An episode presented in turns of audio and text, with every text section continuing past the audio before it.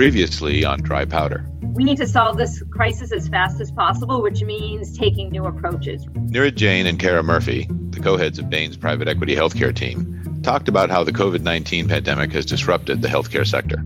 They revealed how everyone from family practices to pharmaceutical giants are rethinking the way they work. We're going to see some experiments that are happening now that are going to lead to uh, new ways of working for this industry permanently. Today on the show, We'll consider how investors can double check their downside exposure, revise their playbooks, and invest with as much confidence as they can get at a time like this.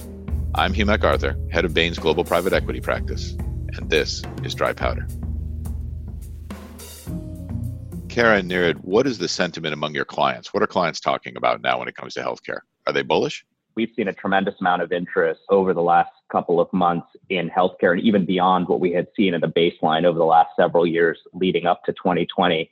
Of course, we've seen a tremendous amount of interest and uptick in public to private pipe opportunities, credit activity. Again, Hugh, this comes back to what I just uh, mentioned about just a mismatch of public market pricing versus the real sentiment of where some of these subsectors are going to bounce back and how quickly.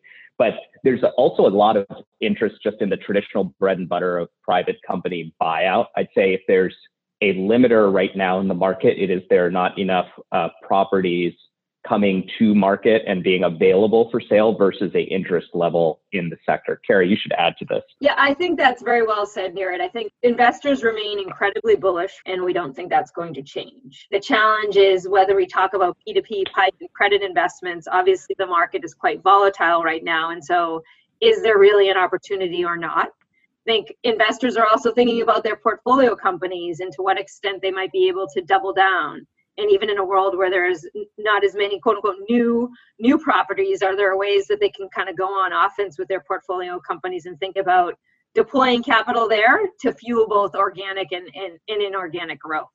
And so why is it Neeraj that there are fewer properties for traditional buyout on the market right now than in the past in a vibrant sector like healthcare? Is it a, credit issue or is it a, a value uh, expectations mismatch? What's driving that I think there's two things. One is what you just said on value expectation. A lot of the sellers know they have good businesses that are impacted in the very short term, but may have very good medium and long term prospects. And so a lot of those owners will say, well, let's hold on a sec, let's wait a few months, see how things stabilize, and then we can potentially restart this process that we were contemplating.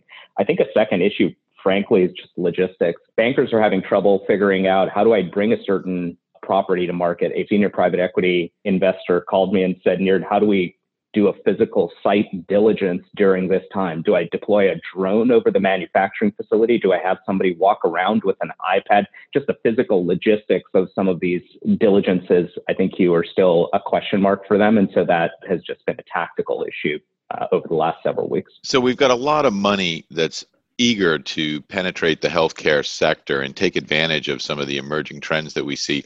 Kara, is there a risk of moving too aggressively against some of these trends? Is it too early? It's it's a great question, and I think there will be some nuances investor by investor. And so, where are you in your fund deployment of capital, and where are you with respect to your deployment of healthcare investing within that fund, right? And then there's the proactively, where did you want to put money to work? And are there opportunities to put money to work in those spots now? No regret moves.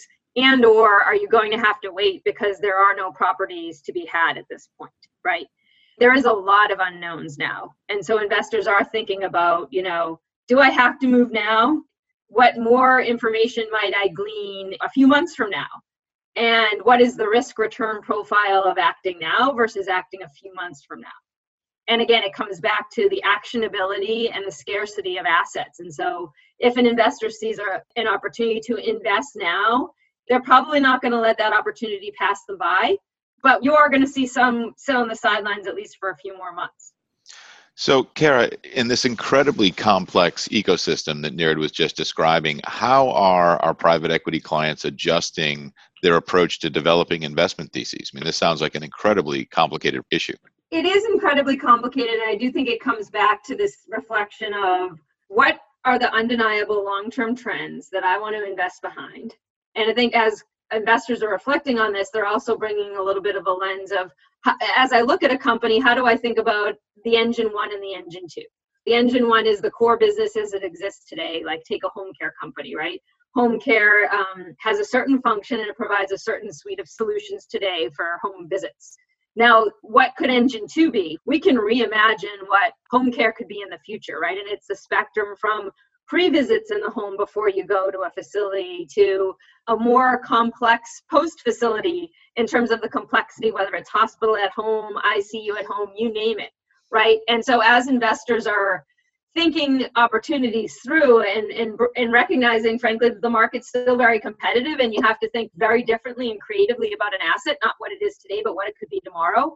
This engine one and engine two thinking is very powerful as investors are incorporating covid thinking and implications into their analyses so, Neeraj, as we think about this level of disruption in doing deals, how are some of the more experienced healthcare investors out there factoring the disruption into how they do deals today? And actually, is that experience still such an asset going forward when it seems like so much is going to be changing in healthcare? Hugh, I'd argue that the experience is even more uh, important now. That sector level experience is important because of what we talked about of this extremely complicated web you can't just go and invent a product unless the provider is going to adopt it, the payer is going to actually go and pay for it, somebody can get the patient to actually go towards that product. There's multiple pieces in this ecosystem and, and understanding what changes can happen quickly, what changes are going to take time is extremely important. We saw this pre COVID with something like value based care. Everyone said, gosh, value based care such a no-brainer that we would effectively pay for the value that is being provided to the patient. Well, it's a trend that we've seen working its way through for over 10 years, and still the majority of the market is nowhere close uh, to being on value-based uh, contracts. We still, you know, pay for for things based on on consumption. And so again, the ideas can be fantastic, but some of these are just so complicated to work through the system that a good private equity investor is going to be able to sort out what are changes that I can facilitate now? What do I have to realize is just a longer term uh, trend and isn't going to be something that's going to deliver value in my deal horizon? Certainly sounds like there's a lot of opportunity out there for the experienced healthcare investor that both understands the history of the industry and how it works today and where it's going in a very complicated set of scenarios in the future. Let's shift gears and talk a little bit about some downside exposure.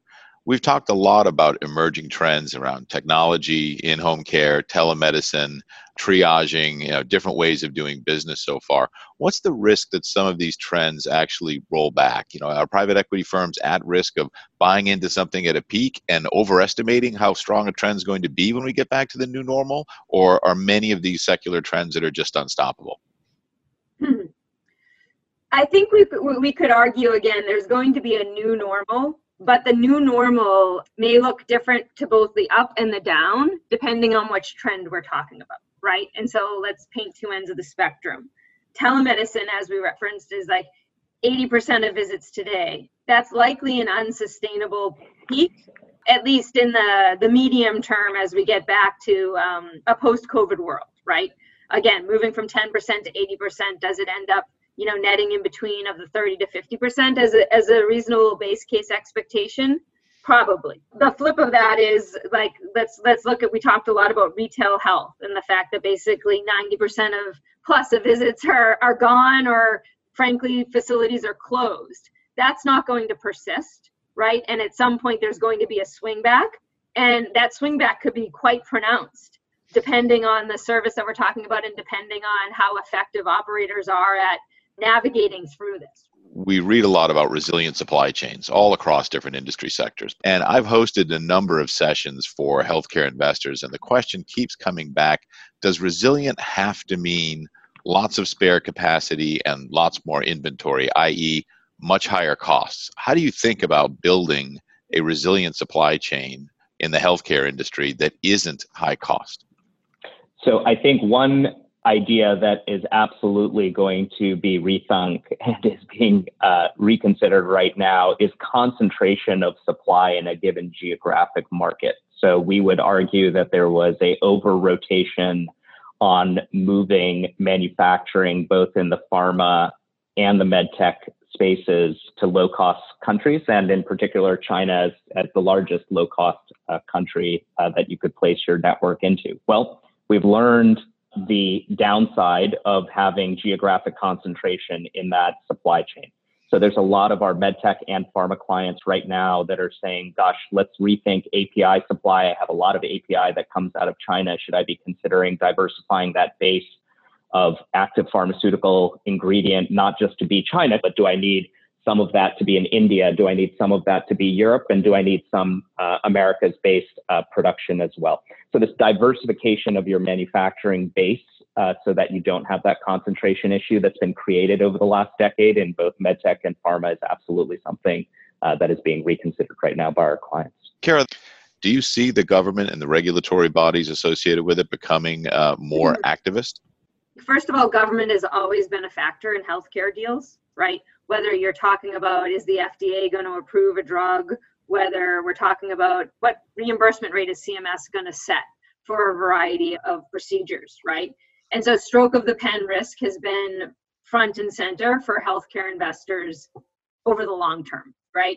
But there are, you raise a good point of now we're talking about things like supply chain where perhaps the government hasn't been as involved. And, you know, to add to that, given how many providers are facing liquidity crises right now, I think there's an open question there on what the government may or may not do.